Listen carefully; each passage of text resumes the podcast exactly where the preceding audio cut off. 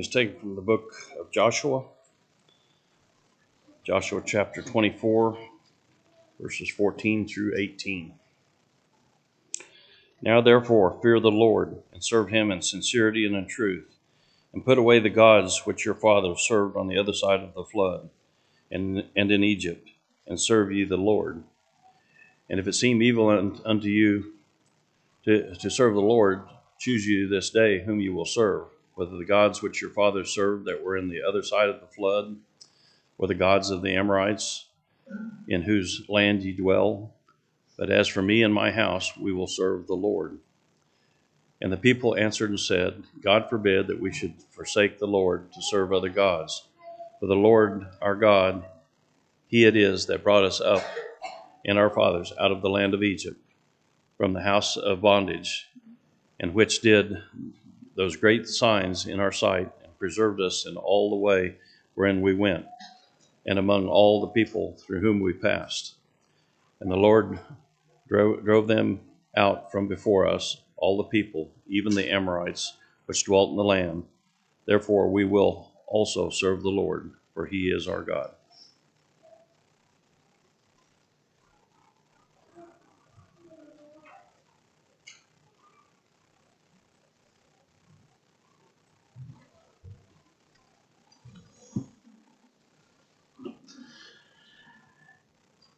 Good evening. It is a pleasure to once again be able to come and worship the Lord, and we are thankful for the providence of God that has brought us safely here in allowing us to come together to see one another and to encourage one another, to visit, to worship the Lord, the God of heaven, our Creator, and Jesus Christ. And we're so thankful for your interest in spiritual things and your desire to come and learn more from the Word of God this evening. The book of Joshua comes on the heels of the Pentateuch, and we have been studying the Pentateuch in our adult class. We, we just finished up a study of it for uh, the past few quarters. But the book of Joshua really continues that story. After you read from Genesis to Deuteronomy, the rest of it, it continues on. And the book of Joshua continues that story of Israel leaving the land of Egypt and finally coming to inherit the promised land. And after some of the more challenging details of the law that you might find in the book of Leviticus or in the book of Numbers and Deuteronomy, the book of Joshua is really exciting and it's exhilarating. There's a lot that happens. It's very action packed. There are battles and successes, there are failures, mistakes, and sin that must be overcome. There are heroes of faith that we read about in the book of Joshua. And so we come to, to see all of this play out here in the book of Joshua. And at the very close of the book, we have Joshua imploring the people of Israel to choose to serve God, to be faithful to Him. And you think about that choice, and we know the statement very well in Joshua chapter 24 in verse 15, when Joshua said, If it is disagreeable in your sight to serve the Lord, choose for yourselves today whom you will serve whether the gods which your father served, which were beyond the river, or the gods of the Amorites in whose land you are living. But as for me and my house, we will serve the Lord. You see that great decision that Joshua makes, and we praise him for that decision, for leading and stepping out and having the courage to say to Israel, You need to choose. It's decision time. And it's time to choose to serve the Lord. And for me, but no matter what you choose, you see him say, As for me and my house, we are going to serve God. And you might think that's a very nice ending to Joshua's life. And it has a very important place in his life and as a leader in Israel. But I would submit to you that you get to this last speech of Joshua in the book of Joshua, and it's a very fitting end to the whole book because the beginning of the book it takes place where Moses has just died.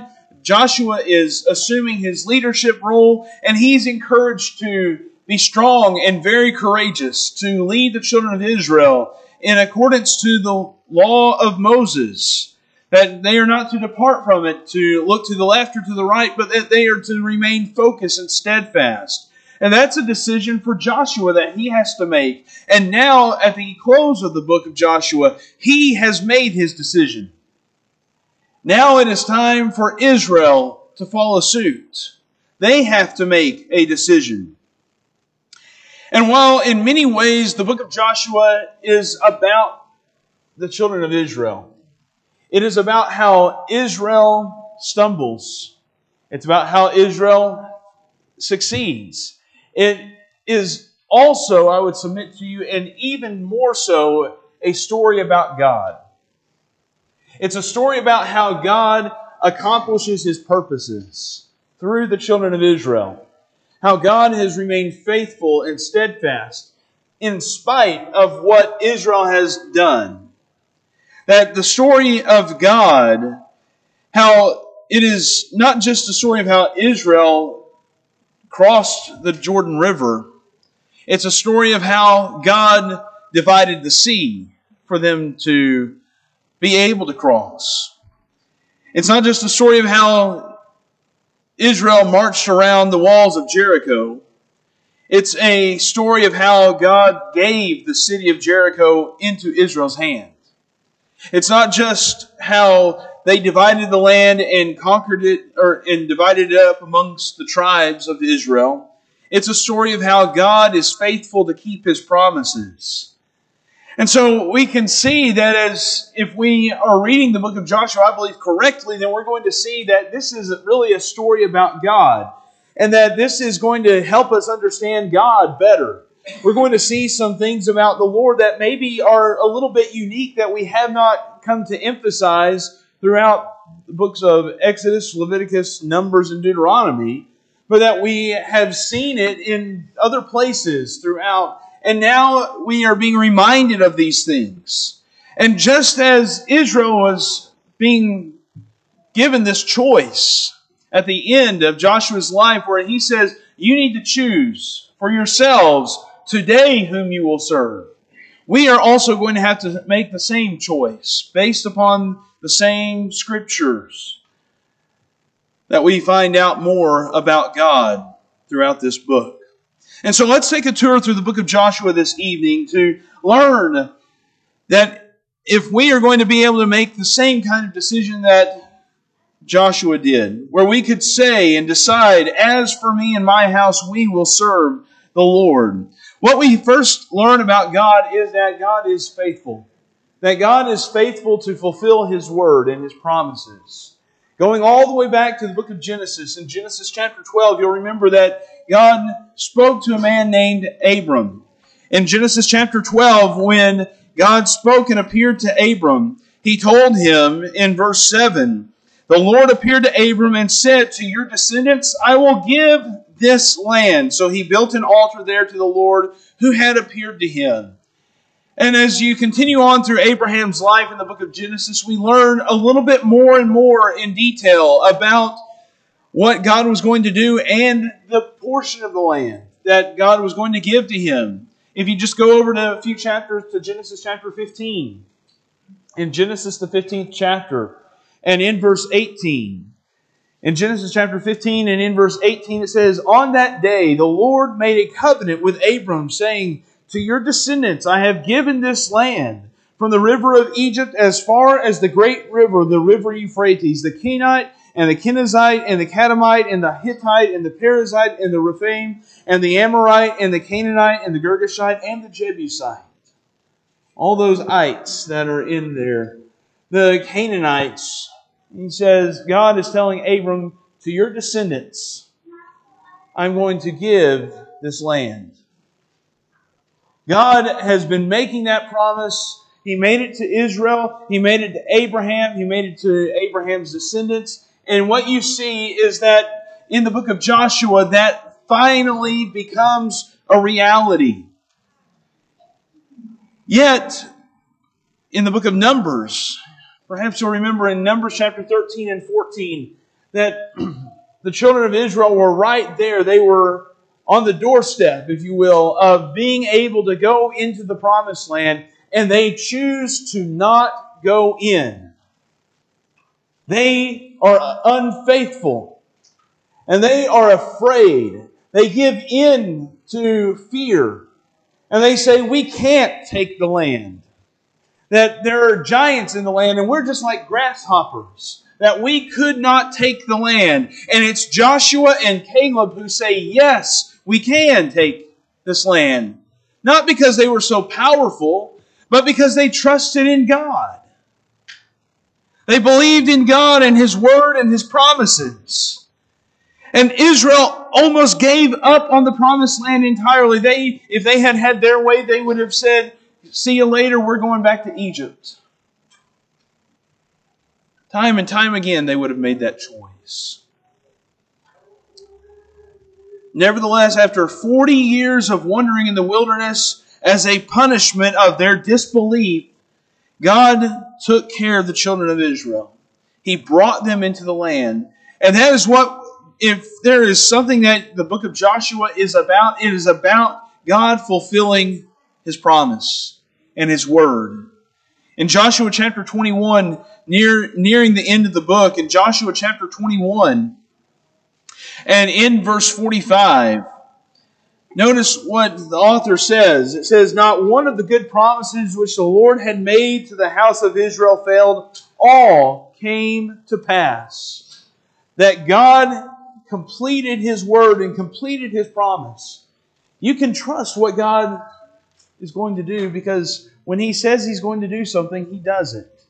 In chapter 23, in chapter 23 and in verse 14, in chapter 23 and in verse 14, now behold, today I'm going the way of all the earth.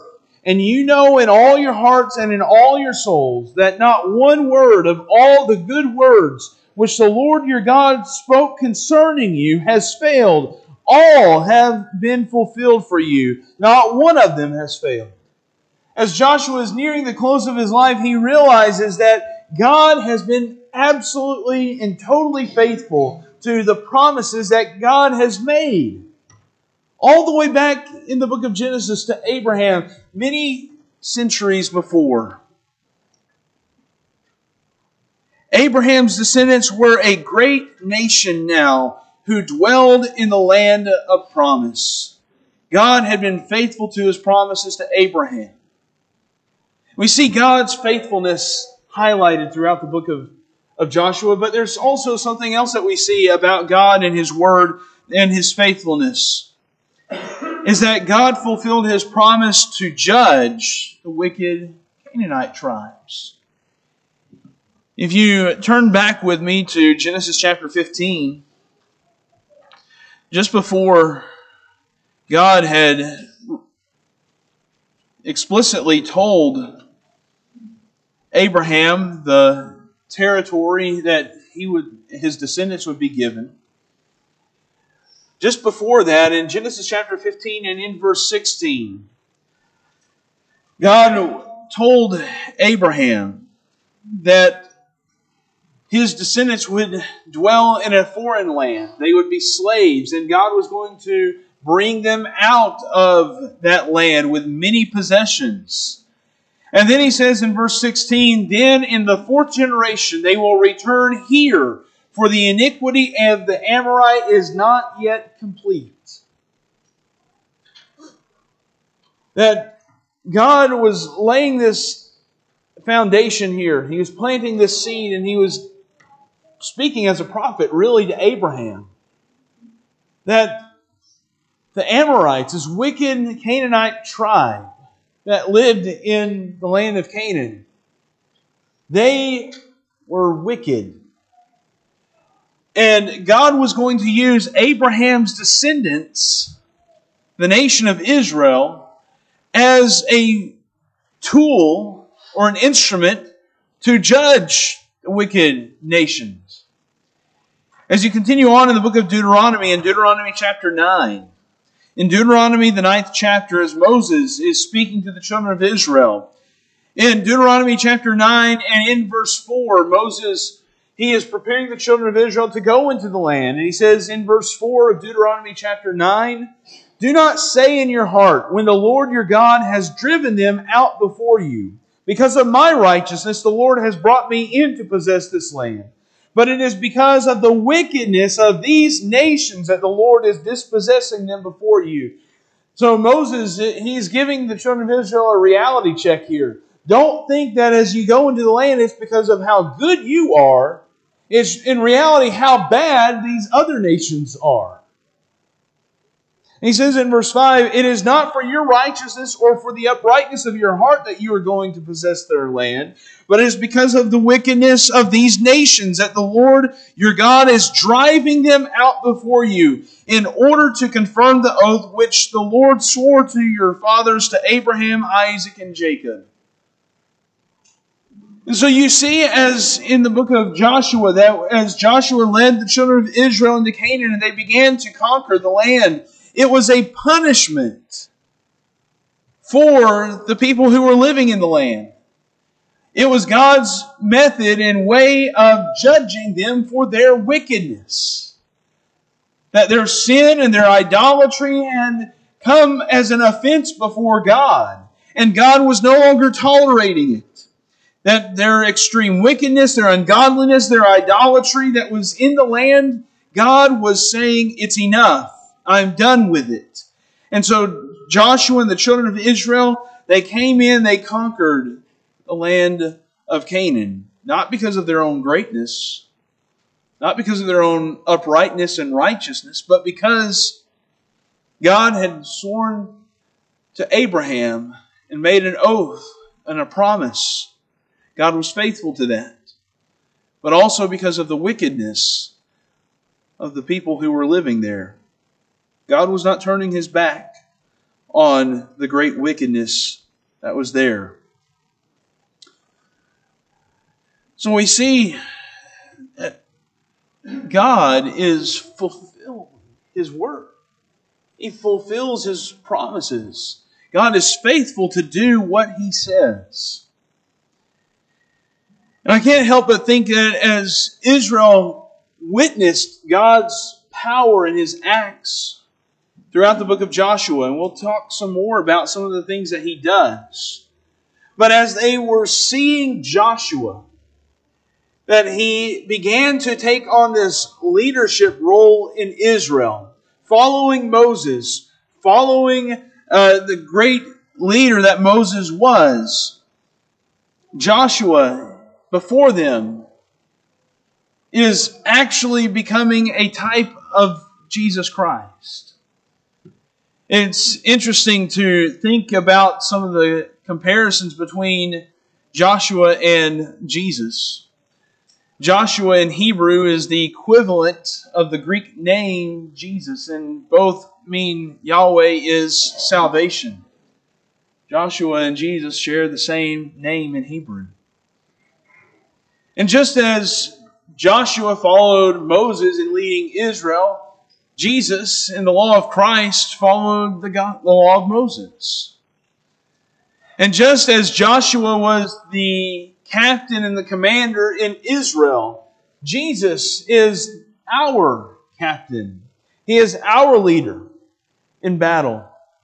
He is the captain of our salvation, as the Hebrew writer puts it in Hebrews chapter 2 and verse 10, as the Hebrew writer is talk, talking about Christ and describing him in Hebrews 2 and verse 10 For it was fitting for him for whom are all things and through whom are all things, in bringing many sons to glory, to perfect the author of their salvation through sufferings. That this author of our salvation, the captain of our salvation, he is the one who leads. Jesus is. There's a lot of contrast and comparisons that we can make between Joshua and Jesus. But as we see what God is doing here, He is giving a type, a prototype of the one who is to come.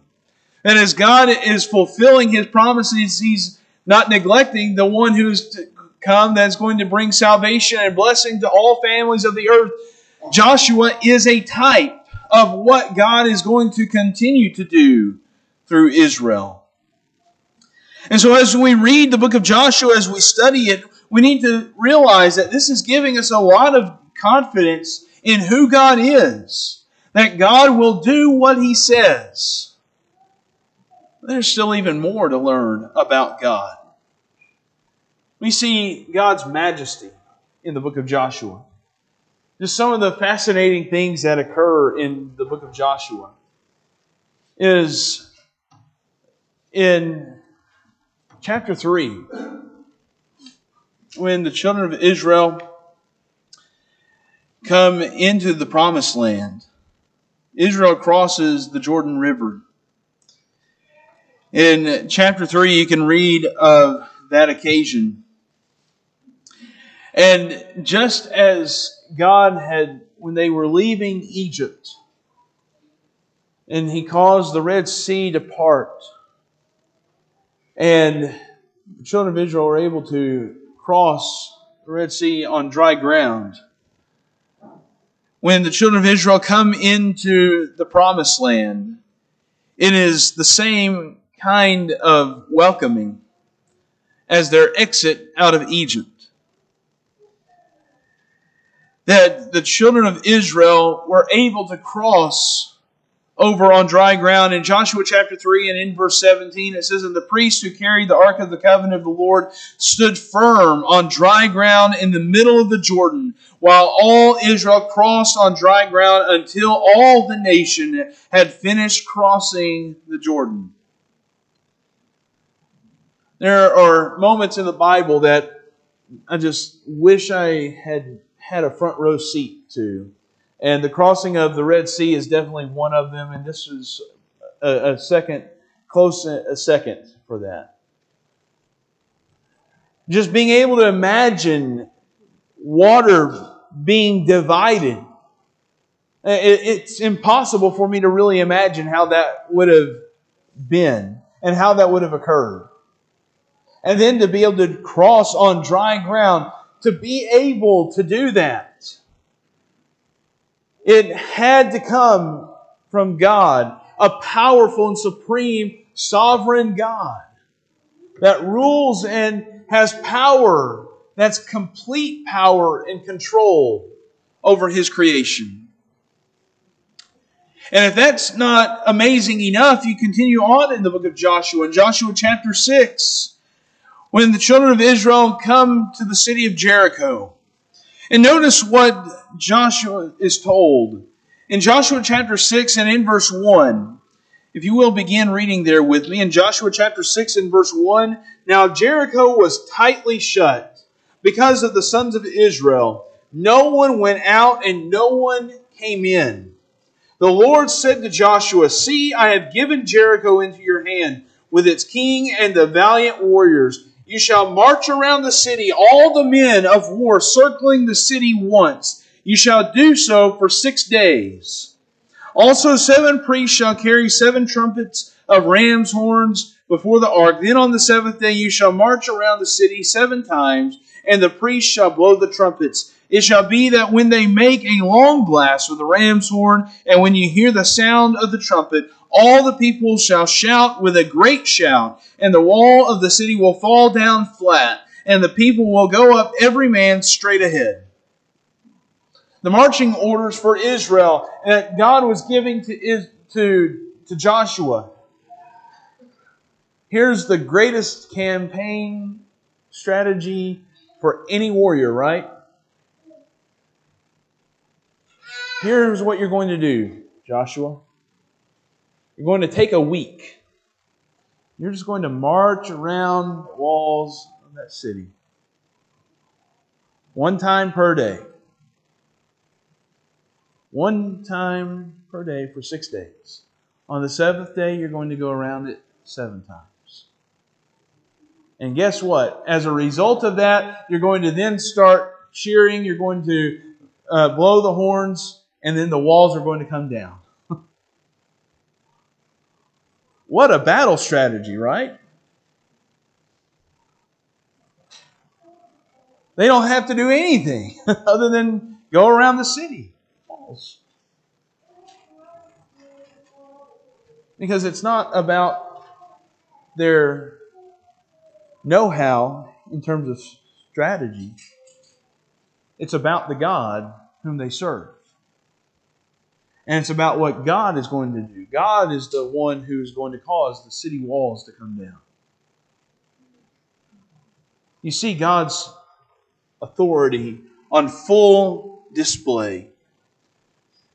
But what might be even more amazing is as the children of Israel are engaged in battle against five kings that are attacking others that the children of Israel have aligned themselves with in Joshua chapter 10. In Joshua chapter 10 and in verse 12, as Joshua feels that the battle is nearly won, and if they just have a little bit more time, and they can do it. In Joshua chapter 10 and verse 12, it says, Then Joshua spoke to the Lord in the day when the Lord delivered up the Amorites before the sons of Israel. And he said in the sight of Israel, O sun, stand still at Gibeon, and O moon in the valley of Ajalon. So the sun stood still, and the moon stopped until the nation avenged themselves of their enemies. Is it not written in the book of Jashar? And the sun stopped in the middle of the sky and did not hasten to go down for about a whole day. There was no day like that before it or after it when the Lord listened to the voice of a man, for the Lord fought for Israel. What an amazing event. That Joshua makes this plea with God, this prayer to cause the sun to stand still, and it stood still. That could only be accomplished by an all powerful God who created this world. And I really, sometimes I, feel very sad and, and sorry for people who don't believe in God. Then they might look at this text in Joshua chapter 10, they might laugh at it. They might scoff at this whole idea. But you believe the sun really stood still for all day? Absolutely, I do. Because I believe that God created all of this that we see, all this creation, all the universe, just by speaking it into existence in six days. This was nothing compared to that. If God can speak it into existence, then He can certainly stop time and keep this, the sun there for a few extra hours. God's majesty is in full display, and what they were able to see was that there was no day that was like it before or after it, and the Lord fought for Israel it becomes very evident that God, and all these incredible acts, only they could have been achieved by the Lord. So you see God's faithfulness, you see God's majesty and His power, you also see God's grace. If there is a book in the Bible that shows the grace of God, it's probably not the book of Joshua that you would turn to. At least thinking about it uh, uh, very initially. Yet, I can think of no better book to talk about God's grace. As we noted in the book of Deuteronomy in chapter 9 and verses 4 and 5, Moses told the children of Israel that it's not by your greatness or your uprightness and your own righteousness that you're going into the promised land. It's because of the exceeding wickedness of the people that are there. That's why you are going into the promised land. And just notice in Joshua chapter 6, notice what God tells Joshua. In Joshua chapter 6 and verse 2, the Lord said to Joshua, See, I have given Jericho into your hand with its king and the valiant warriors. This is before anything has ever been done to go against the city of Jericho. And what does God say? I have given this to you. Grace is God's gift. Undeserved, unearned. And God is telling Joshua, the city is yours. Israel can't get cocky. because God is the one who's giving them the land. It's a gift by God's grace. You continue on at the close of the book in Joshua chapter 23. In Joshua chapter 23 and in verse 9, in this farewell address that Joshua is giving the children of Israel in verse 9 of chapter 23, Joshua says, For the Lord has driven out great and strong nations from before you. And as for you, no man has stood before you to this day. One of your men puts to flight a thousand, for the Lord your God is he who fights for you, just as he promised you. Their success was not because of themselves. Their success was because of God's provision that God was the one who was fighting for them. And it was because it was God who was driving out their enemies. God told them repeatedly that He had given them the land, He had given them the city.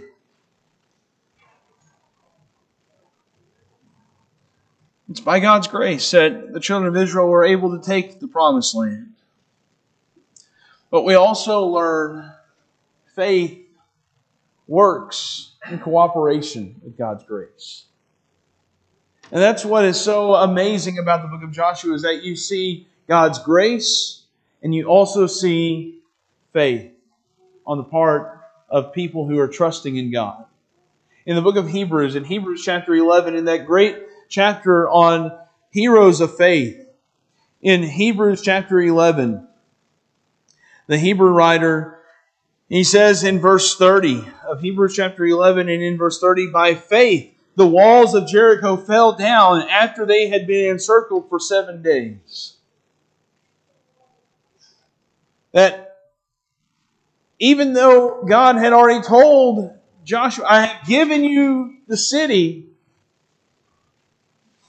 it still required faith on the part of Israel to go and do what God says. Faith works with God's grace.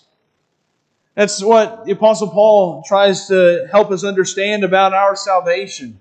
In Ephesians chapter 2 and in verse 8, in the book of Ephesians in chapter 2 and verse 8, For by grace you have been saved through faith, and that not of yourselves, it is the gift of God, not as a, a result of works, so that no one may boast, for we are his workmanship created in Christ Jesus for good works, which God prepared beforehand so that we would walk in them. That what we see rooted in the book of Joshua is that lesson that God makes a promise. He offers something to us that we did not deserve, that we would not have earned or anything on our own. And yet he still tells us some things that we must do. And we need to do those things by faith, trusting in God and his ability to save and to give and to fulfill his word and his promises. Faith works with God's grace. And that we see this important principle in our salvation that we believe in God, we trust in His Word, we believe in His grace. We see that He has given us His Son as the sacrifice for sin. And so when God expects us to repent and turn from our sins or to confess faith in Jesus Christ or to be baptized in water, we can't say that we saved ourselves.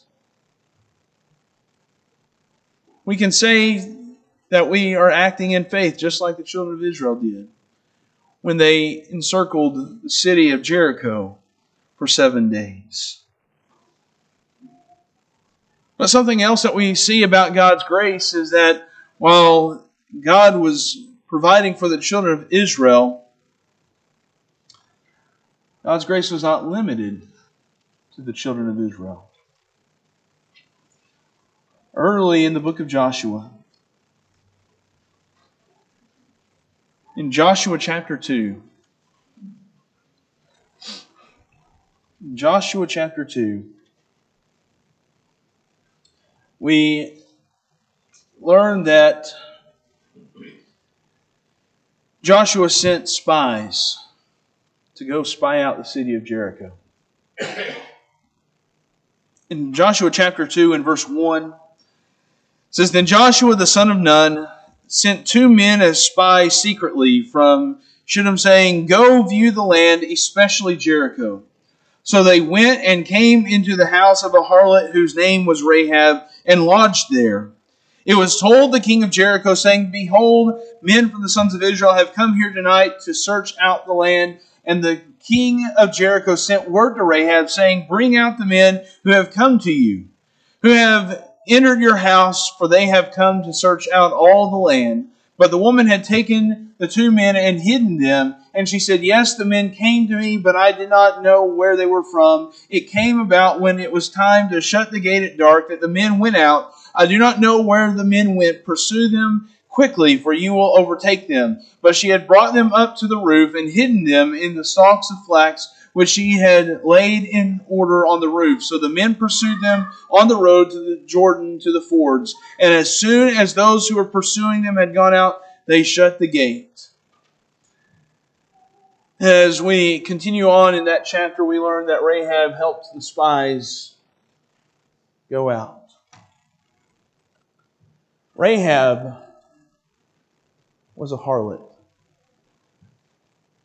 We have here, perhaps, how would you like to be defined by one sin that you've committed? And that's how the Bible presents Rahab. Rahab the harlot. Think of people who are described by what they do Bozo, the clown, you know, Rahab the harlot.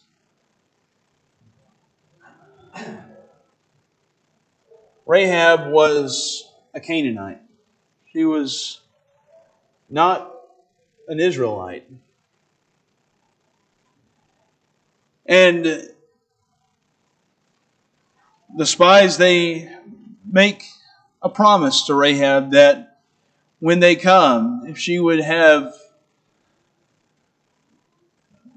a scarlet rope out her window, that they would save her when they came against the city of Jericho. And in Hebrews chapter 11, we see that Rahab the harlot was commended for her faith.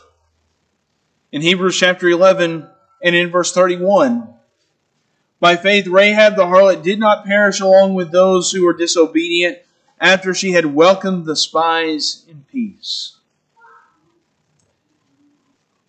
She was acting by faith. She had heard about God. She had heard about God's power. She had heard about the children of Israel. And in chapter 2 of the book of Joshua, in verse 9, she said, I know that the Lord has given you the land, and that the terror of you has fallen on us, and that all the inhabitants of the land have melted away before you. For we have heard how the Lord dried up the water of the Red Sea before you when you came out of Egypt, and what you did to the two kings of the Amorites who were before beyond the Jordan to Sihon and Og, whom you utterly destroyed. When we heard it, our hearts melted, and no courage remained in any man any longer because of you. For the Lord your God, He is God, in heaven above and on earth beneath. Here is a Gentile Canaanite woman, and she is coming to recognize who God is.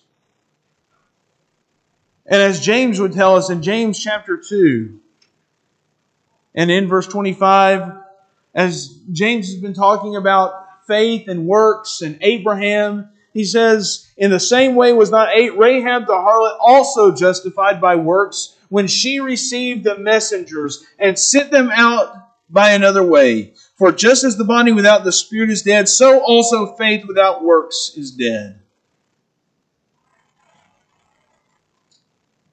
What you see is that God's grace, God's salvation is made available to anyone who will believe in Him and act in faith accordingly. The book of Joshua is a wonderful book that shows us God's faithfulness, His majesty, and His grace. So, what are we going to do about it now? It's no wonder that as you come to the close of the book of Joshua, that Joshua makes this presentation, this plea with the children of Israel to be faithful, to choose this day whom you will serve. Whether it's the idols of the land, or are you going to serve the Lord? And Joshua, he warned about divided allegiances in Joshua chapter 24 and verse 14. Now, therefore, fear the Lord and serve him in sincerity and truth, and put away the gods which your fathers served beyond the river and in Egypt, and serve the Lord. He is pleading with them to not serve the idols that they served in Egypt and that they served beyond the Euphrates. Serve God. At nearing the end of that speech in verse 20, he says, If you forsake the Lord and serve foreign gods, then he will turn and do you harm and consume you after he has done good to you. That you know God. They have seen his power, they have seen his majesty, they have seen the waters of the Jordan parted, where they were able to cross on dry ground. They have seen the walls of Jericho fall. They have seen the sun stand still. They have seen that no one was able to stop them. They have seen all the good that God has done.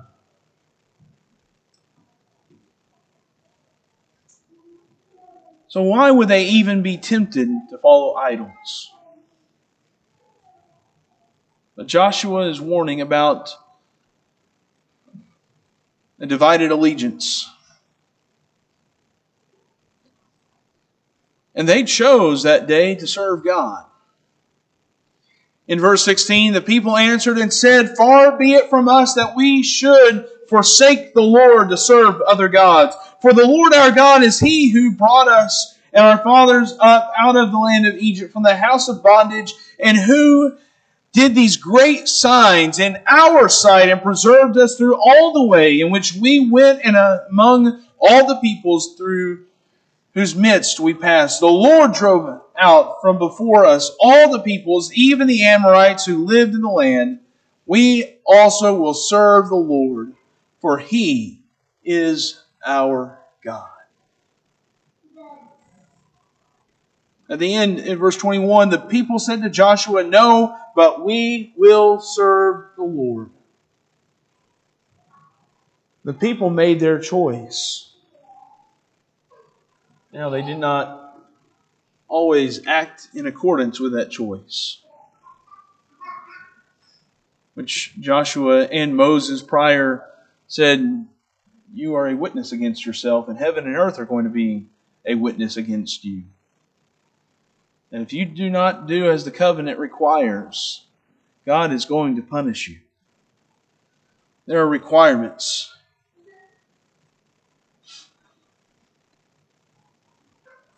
As you come to the close of the book, Joshua, nearing the end of his life, he wants the children of Israel to be faithful. He's pleading with them to give themselves completely and wholeheartedly to God. The question is still valid for us today. The decision that they made is one that we still have to make. Who are you going to serve? Are you going to serve God completely, wholeheartedly, in devotion? Because the captain of our salvation, Jesus Christ, he has told us that we must surrender our whole heart to God. In Matthew chapter 22, in Matthew, the 22nd chapter, and in verse 37, as Jesus was being asked a question about what is the great commandment in the law, and Jesus said to him, You shall love the Lord your God with all your heart, with all your soul, and with all your mind. This is the great and foremost commandment. There's no room for a divided allegiance. You have to give yourself completely to God. And we must choose to lay aside any hindrance. The Hebrew writer makes this very clear in Hebrews chapter 12. In Hebrews chapter 12, at the close of that great chapter of faith, with people like Rahab the harlot and the children of Israel who acted in faith when they were doing well. In Hebrews chapter 12 and in verse 1, the Hebrew writer says, Therefore, since we have so great a cloud of witnesses, all those heroes of faith surrounding us, let us also lay aside every encumbrance and the sin which so easily entangles us, and let us run with endurance the race that is set before us. Fixing our eyes on Jesus, the author and perfecter of faith, who for the joy set before him endured the cross, despising the shame, and has sat down at the right hand of the throne of God. We have to choose. It's decision time. Just as Joshua came to realize. After looking through the book of Joshua and learning more about who God is and His great power, His faithfulness, and His grace. Joshua wanted the children of Israel to make the decision to serve God. Tonight, if Joshua were here before us, I think he'd say the same thing. Who are you going to serve? Are you going to serve God completely? Are you going to look to Jesus, the author, perfecter of our faith, laying aside every distraction, every sin, every hindrance, so that the hope of heaven can be yours and so that you can be victorious through Jesus Christ? Who are you going to serve? You can serve God, or you can serve your own idols of greed and covetousness, wickedness and sin. What will your choice be? The book of Joshua gives you every reason to choose to serve God because we see His faithfulness, we see His majesty, we see His grace. We see a picture of salvation. And if you will act obediently and in faith, coming to Him, we can learn that we have the hope of eternal life in heaven. Tonight, what is your choice? Will you make the choice to serve the Lord? We're here to help you and encourage you in whatever way you possibly need. If we can be of any assistance, would you come now as we stand and as we sing?